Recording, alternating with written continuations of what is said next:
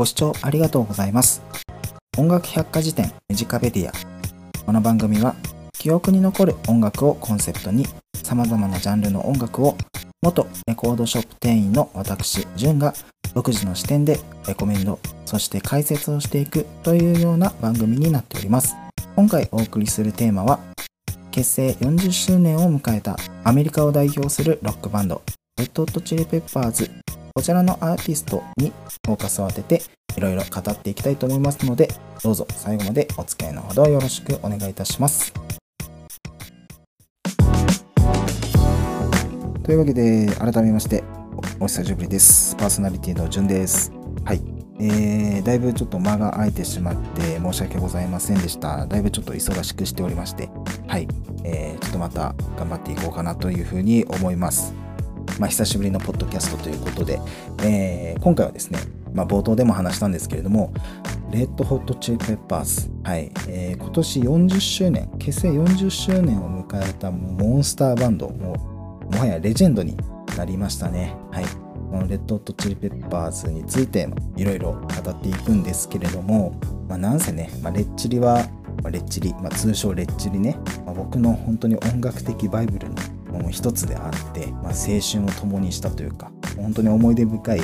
えーまあ、バンドの一つであって、まあ、今回はそのこのレコー屋の店員がっていうよりかは もう本当にレッチリの一ファンが淡々とレッチについてレビューしていくっていうような、えー、まあ、構成そういうような感じになっていくとは思うので、うんまあ、ちょっと心を広くしてあそうなんだぐらい感じで聞いていただけたらなというふうに思います。はい、あとね40周年っていうやっぱ長いキャリアがあるのでちょっと今回はね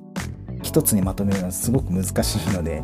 えー、ま前編中編後編みたいな感じで、まあ、レッチリのね、まあ、歴史も知りつつ、まあ、いろいろレビューしていきますので、まあ、ちょっと気軽に聞いていただけるような感じにはなっていると思います。はい。というわけで、えー、早速やってまいりましょう。1枚目のアルバム、まあ、デビューですね。レッチリの、デビューアルバムになります。はい。えー、セルフタイトルになっております。レッドホットチリペッパーズのレッドホットチリペッパーズ。こちらからですね、えー、Get Up and Jump というえー、こちらの曲を聴いていただきたいんですけれども、まあ、レッチリのルーツというか、まあ、今ではそういうミクスチャーバンドとかいう風に言われてはいるんだけれども元祖はここだぞっていう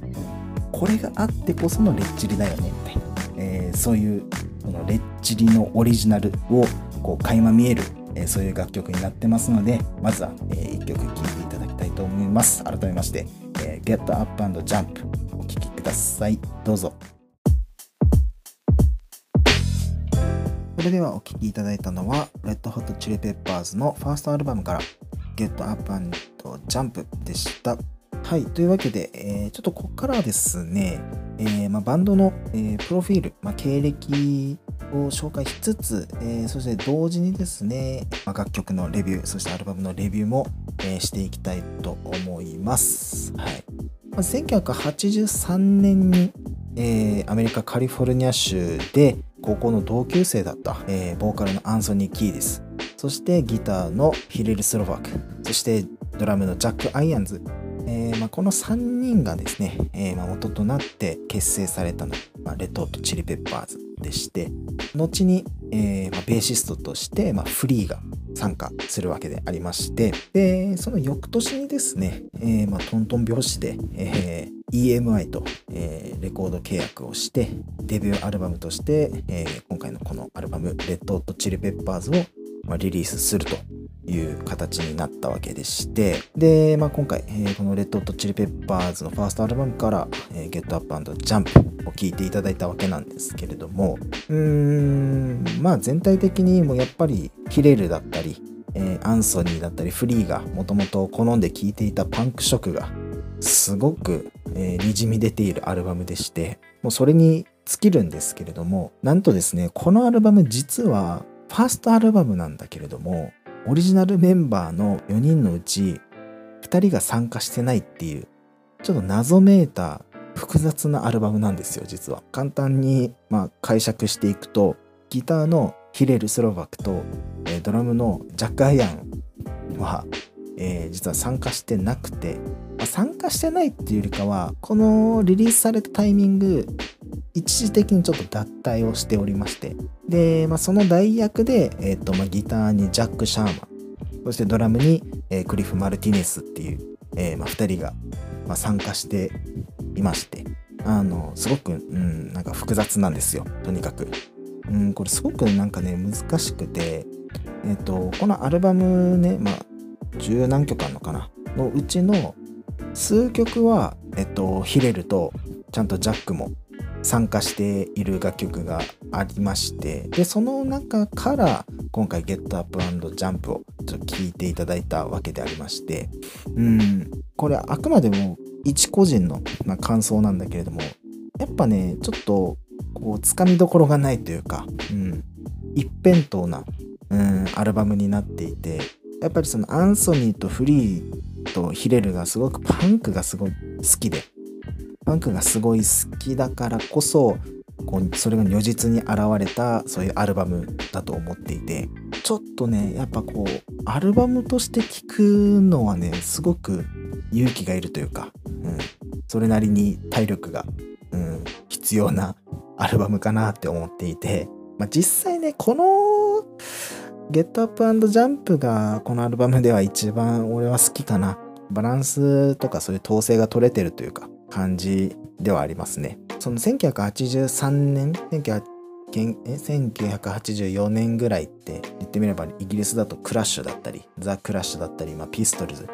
えー、セックスピストルズみたいな、まあ、その UK パンクっていう、まあ、サウンドを彼らなりの、まあ、レッチリなりのフィルターを通して、まあ、時代を超えてね、まあ、アメリカで新たに生まれ変わったような、まあ、作品に、まあ、なっていて。で、まあ、レッチリのこの歴史の中で見るとこのアルバムの中にやっぱりその大ヒット級のうん楽曲っていうのはないんだけれどもやっぱりレッチリをねあの語る上ではやっぱ欠かせないような重要なそういった、まあ、ある意味名盤だと思います。でもねやっぱ、うん、シンプルで聴きやすさはこう変に右往左往してないというか そういった意味では聴きやすいアルバムではないかなという思います。ただ、うん、爆発力には欠けるあくまでもレッチリ全体を通して見た時の印象ねこのアルバムだけで見るとあのいいところはすごく散りばめられてるし、まあ、これぞレッチリのルーツっていうような、えー、そんなアルバムそして Get Up and Jump という楽曲じゃないでしょうか。はい。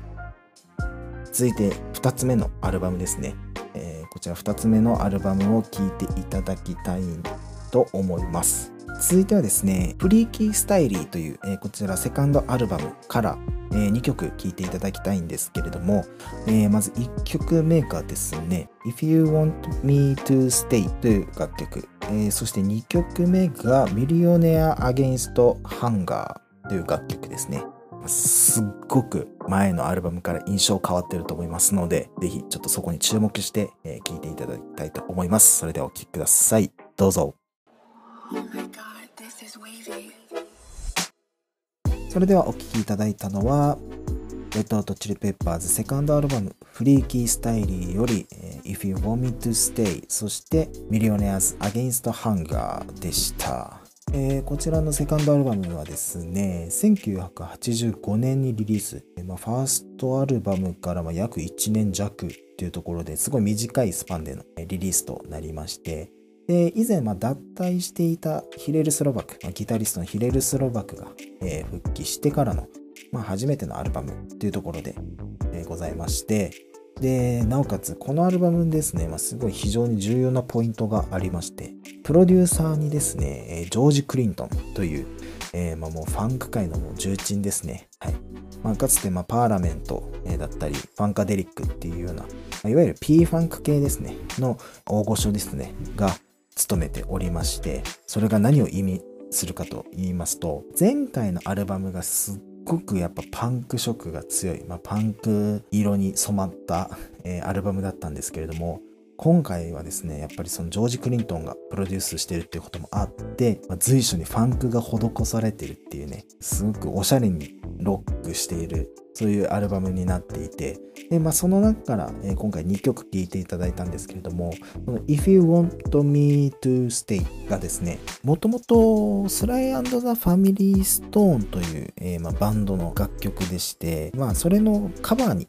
当たるんですね。もともとのこの原曲を知ってる方はわかるとは思うんですけれども、結構ね、忠実に、ほぼ原曲通りに、まあ再現していて、まあ、今回このジョージ・クリントンがプロデューサーっていうのもあり、で、だいぶファンク色が、まあ、前回に比べてすごく強いあのアルバムにはなってはいるんだけれどもとは言ってもね聞いてみるとレッチリのね色っていうのはね随所にこう残っていて例えばえっ、ー、とね3曲目とかどうかな、まあ、アメリカンゴーストダンスとかこれ3曲目なんですけれども、あのー、それこそもベースラインだったりとか、リズムラインとか、そういったところはすごくもうファンクに程よく近いものではあるんだけれども、ところどころに入れてるそのトランペットの入り方だったりとか、えー、まあ、サビ入り前のところだったりとか、そういったところは結構こうレッチリの色に近いんじゃないかなって思っていてだからある意味こういう言葉あるかはわかんないんだけどもこうフュージョンパンクハイブリッドなそのパンクロックというか、ファンクのエッセンスが盛り込まれたパンク、なおかつ自分たちが表現したいロックっていうものもいろいろこう組み合わさったそういうハイブリッドなロックっていうものが現れたいいアルバムであってでその中で話すといい例なのが、えー、2曲目に聴いていただいた Millionaires Against Hunger これはね、かっこいいよ。あの、もともとオリジナル版には入ってないんですよ、この楽曲。リマスターで再発された時の、まあ、ボーナストラックでとして収録されていて、だからオリジナル版では聴けないんだけれども、多分普通に今だったら再発版で売られてるんで、まあ多分これはほとんど収録はされてるんですけれども、全てが絶妙。ギター、えー、プリのベース、そしてドラム。まあかっこいい。というような感じでね、あの、ファーストに比べてやっぱりセカンドはよりこう進化した、えー、レッチリのサウンドが聞けたんじゃないでしょうか。えー、続いて、えー、聞いていただきたいと思います。続いてはサードアルバムになります。はい。えー、レッド・ト・チリ・ペッパーズサードアルバム、えー、ザ・アップリフト・モフォ・パーティー・プランですね。はい。はい、こちらから2曲、えー、1曲目、えー、Fight Like a Brave。はい。そして2曲目が Me and My Friends。こちらの2曲ですね。このアルバムはですね、またちょっと、まあ80年代のそのレッチリにおいてだいぶこうキーになってくる。そんな作品じゃないかなっていうところと、まあこのアルバムを最後にね、ちょっと一つ、まあ、悲劇がちょっと訪れてしまうんですね。はい。まあ、ちょっとその辺は後々解説していきたいと思いますので、まあかっこいいので、まずは聴いていただきたいと思います。はい。それではお聴きください。どうぞ。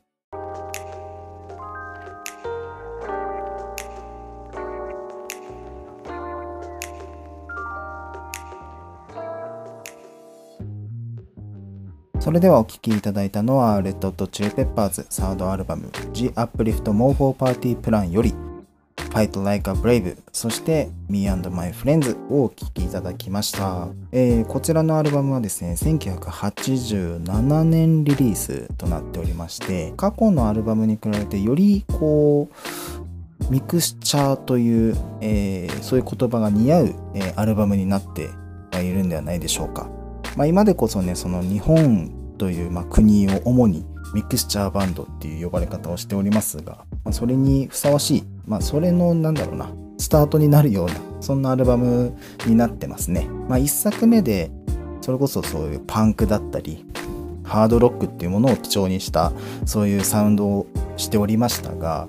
で、まあ、セカンドアルバムでファンクっていうものを取り入れて、うん、よりこうバンドに新たな色を入れてそしてサードアルバム今回のアルバムで、まあ、それをある程度こう、まあ、それを表現できたっていうアルバムですね。でねこのアルバムを紹介する時にも言ったんですけれども、まあ、このアルバムで、まあ、一つちょっと悲劇がまあ、起きたっていうことをちょっと先ほどあの言ったんですけれども、まあ、レッド・トチ・ペッパーズの、まあ、オリジナルメンバーでもあり、まあ、ギタリストの、えー、ヒレル・スローバクがですね、まあ、薬物の過剰摂取によって、まあ、オーバードーズで、まあ、26歳という、えーまあ、若さで、えーまあ、亡くなってしまうんですね。さらにドラムの、えー、ジャック・アイアンズも、まあ、それに伴って、まあ、脱退という形でバンドから離れてしまうっていう、まあ、非常にねバンドの方向性としてはすごくいいあのアルバムではあったんだけれども、まあ、バンドのね形としてはメンバーが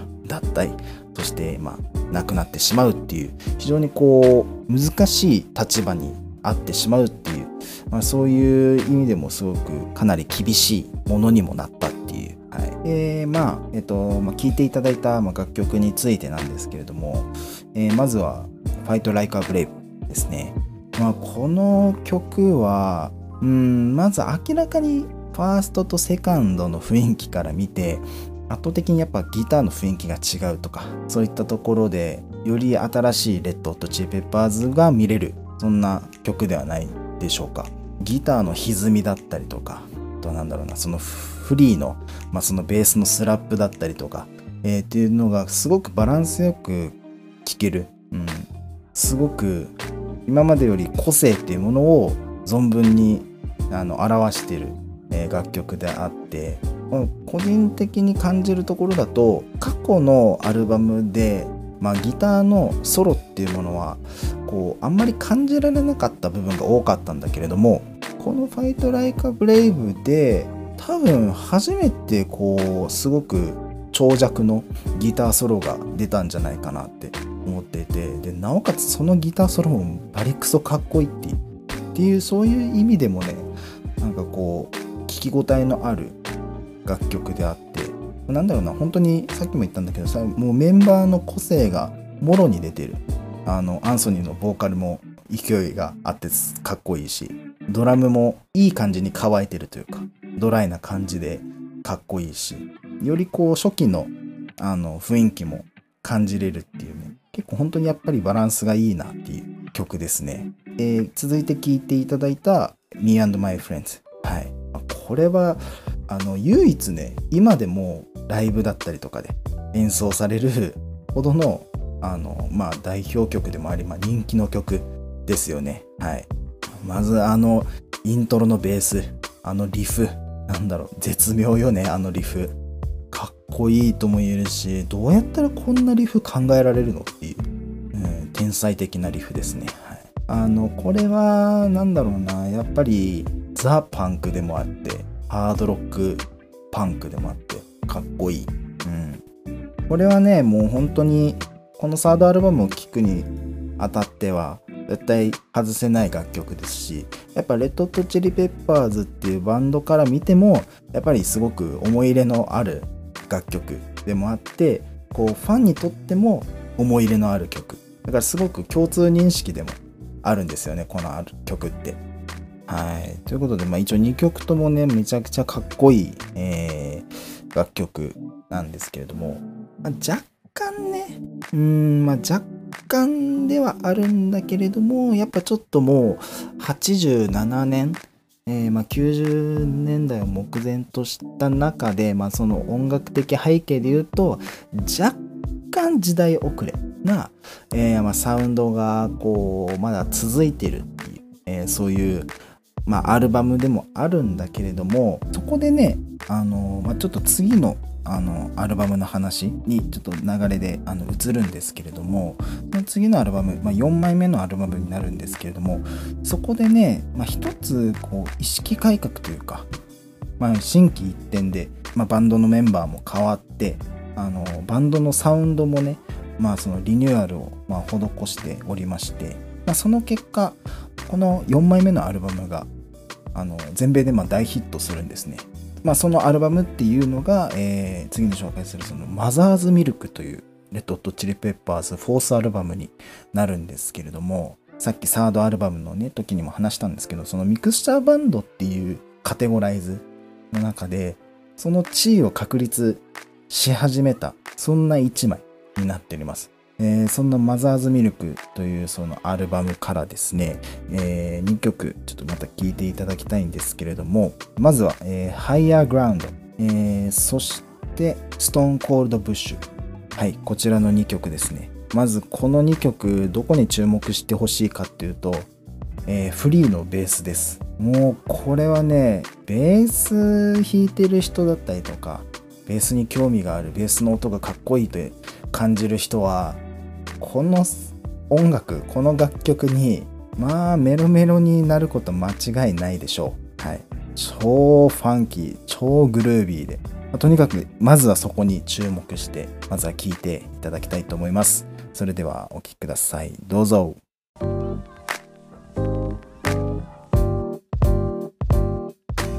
それではお聴きいただいたのはレトルトチューペッパーズフォースアルバムマザーズミルクよりハイアーグラウンドそしてストーンコールブッシュをお聴きいただきました。えー、こちらのアルバムですね、1989年リリースとなっておりまして、それぞれの楽曲の概要を話す前に、えー、このアルバムの全体像をちょっと話していきたいんですけれども、このアルバムをね、作り出したのが1988年からで、で、まあ、先ほども申し上げたんですけれども、その1988年っていうのはヒレルが、えー、亡くなるタイミングだったんですよ。えー、まあ、これからまた新しいアルバムを作っていこうっていう時に、まあ、ギタリストのヒレルが亡くなってドラムのジャック・アイアンズも抜けてっていう、非常にこう先行きが怪しい状態になったところでここにですね新たなメンバーとして、まあ、後にまたレッド・とチリ・ペッパーズを引っ張っていくメンバーですねギターのジョン・フレシアンテ、えー、そしてドラマーであるチャド・スミスがここで加入するっていう。結果的にその4人で、えー、作り上げるっていうそんなアルバムでございまして。もともとジョン・フルシアンテはねレッド・ット・チリ・ペッパーズのライブにも、まあ、足を運ぶぐらいの一人の、まあ、ファンであって。でなおかつ結構ねその楽曲がすごく好きでギターだったりとかはもう全てコピーしたっていうぐらいのもう大ファンだったらしいんですね。その中でもやっぱりヒレル・スロバクっていうギタリストを崇拝してたらしくて。で、まあ、彼が亡くなったことですごく悲しみに、まあ、満ち溢れつつで、まあ、その悲しみをねこうエネルギーに変えてこのアルバムに、まあ、反映させたってもいいんじゃないかっていうぐらい本当に素晴らしい作品になっていて。ジョン・フルシアンって当時18歳で加入してるんですけれどもうんこれは18歳のプレイングじゃないなと、うん、スタイルがすごく肝が据わってるっていう部分も感じれるしやっぱヒレルをこう崇拝してるだけあって結構プレイスタイルもねあの近しい部分があってこれはねやっぱファンからも高く評価されてるしやっぱレッド・トチリ・ペッパーズとしてもまあ新規一点、まあ、先ほども申し上げたんですけどまあ、新たに、まあ、新規一点で作り上げた、えー、そんなアルバムになっております。はい。ということで、ハイヤーグラウンドですね。まずこのアルバム、結構ね、遊び心に満ちてるなって、まあ、個人的に思っていて、いろんなアーティストの楽曲を、ま、カバーリングしたりとか、えー、ま、それをオマージュしたりだったりとか、えー、そういったものがすごくところどころに、えー、組み込まれていて、でやっぱその、まあ、筆頭株でもあるえ、 Higher Ground ですね。はい。えー、この楽曲はですね、もともとスティービー・ワンダー、はい、有名な、えー、アーティストいらっしゃいますね。あのスティービー・ワンダーの Higher Ground をカバーした、えー、楽曲でして、まあもうイントロのフリーのあのスラップ、もともとスティービー・ワンダーのその原曲の方もグルービーではあるんですけれども、うんまあ、さらにそこにレッチリ節というか、フリーのスラップが入ってきて、だいぶかっこいい。うん、そんなロックにもなるけど、まあ、すごいファンクにも通じてるっていう。そんな楽曲ですね。で実際スティービー・ワンダー本人もめちゃウケだったらしくてあのすごく評価が高い楽曲ですね。でほんで続いて聴いていただいたストーンコールドブッシュあの正直ねこのマザーズミルクから2曲こう選出するってなった時にマジで迷った。あの正直ねこのアルバム本当に捨て曲がなくて全部かっこいいアルバムの一つなんだけれどもどうしようかなと思ってあの正直他に「Knock Me Down」っていうね楽曲だったりとか地味編あのジミー・ヘンドリックスのカバーの「Fire」っていう曲。まあ、これがあの亡くなったヒレルに対しての、まあ、送った、まあ、そういうカバーソングになっていたりとかすごくこう思い出深い楽曲が他にもあるんだけれどもいやちょっとこれはかっこよさで攻めようと思った結果が、えー、この「ストーンコールド・ブッシュ」っていう楽曲で、まあ、聴いていただいた感じだともう分かると思うんですけどもうとにかくロック、まあ、注目していただきたいのがやっぱりフリーの、えー、ベースあのソロ。そこにね今作から参加したジョン・フルシアンテのあのギターリフ。あのー、やっぱワウの使い方とかやっぱジョン・フルシアンテっぽさ出てますよね。やっぱここがねやっぱこの曲のハイライトでもありある意味このアルバムのハイライトでもあるかなって、うん、思っていて。やっぱこの2つがねやっぱ後のアルバムにも通じてくる一つのレッド・オット・チリ・ペッパーズ像であってフリーのベース。ジョン・フルシアンテの絶妙なギターリフ。でここでねやっぱ注目したもう一つ注目したいのがチャド・スミスのドラム。このおっちゃんね本当にもうドラムぶっ壊すんじゃないかっていうぐらいスネアとかバンバン叩いてでタムとかもえぐいぐらいの勢いで叩くからそのリズム体のこのグレードアップ感っていうのがもうまさに感じれるアルバム。だから本当に心機一転してるしある意味リニューアルを施された、えー、そんなアルバムですねあの先ほども本当に捨て曲がないって言ったんだけれどもその中でね多分10曲目かな、えー、に Pretty Little Ditty っていうね、えー、楽曲があるんですけれども多分アルバムに収録されてる中では初めてインストルメンタル要はボーカルのない、楽曲なんですよね。ベースとギターのこう掛け合いっていうものと、えー、まあ、ドラムが後々入ってくるんですけどもそういうジャムセッションっていうものが初めてアルバムに収録されたものじゃないかなと思ってこの Pretty Little Ditty もうかっこいいライブでも何回か披露されてるんだけれどもやっぱこのレッチリのあの魅力の一つでもあるそのジャムセッションそれがね感じれるセンスですねこれはセンスの塊です。はい。あとちょっとおまけで、えっ、ー、と、まあ、一つ二つほど言うと、あの、その Pretty Little Ditty っていう楽曲の次にね、あの Punk Rock Classic っていう楽曲があるんだけれども、この楽曲のえ、ー、と、多分終盤かなもうほぼアウトロぐらいのところで、あの、ガンズローゼスっていうね、LA メタルですよ。の、えー、 Sweet Child o' Mine っていうもう代表曲があるんですけども、それの、あの、一節がオマージュとしてあの使われてたりとかして、まあ、面白いって思う部分でもあって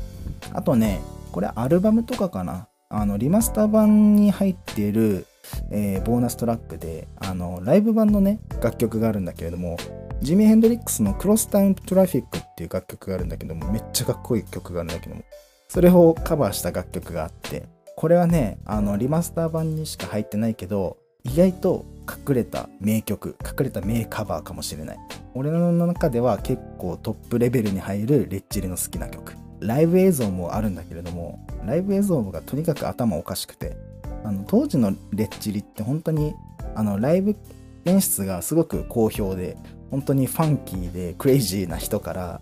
こいつら最高だって思われるようなすごく奇抜な演出をしていたので有名であって、このクロスタウントラフィックのライブ映像が、ヘルメットかぶってて、ヘルメットのてっぺんからこう、火吹いてるみたいな。すげえクレイジーなの、一見。その中で演奏するクロスタウントラフィックがもう最高にロックなので、まず曲聴いていただいて、まあ、気になったらライブ映像も聴いていただくっていう、まあ、セットでね、なるべく見ていただきたいです。はい。っていうよね、あの、まあ、レッチリにとって、まあ、新たな道しるべにもなったアルバム「マザーズミルク」でした。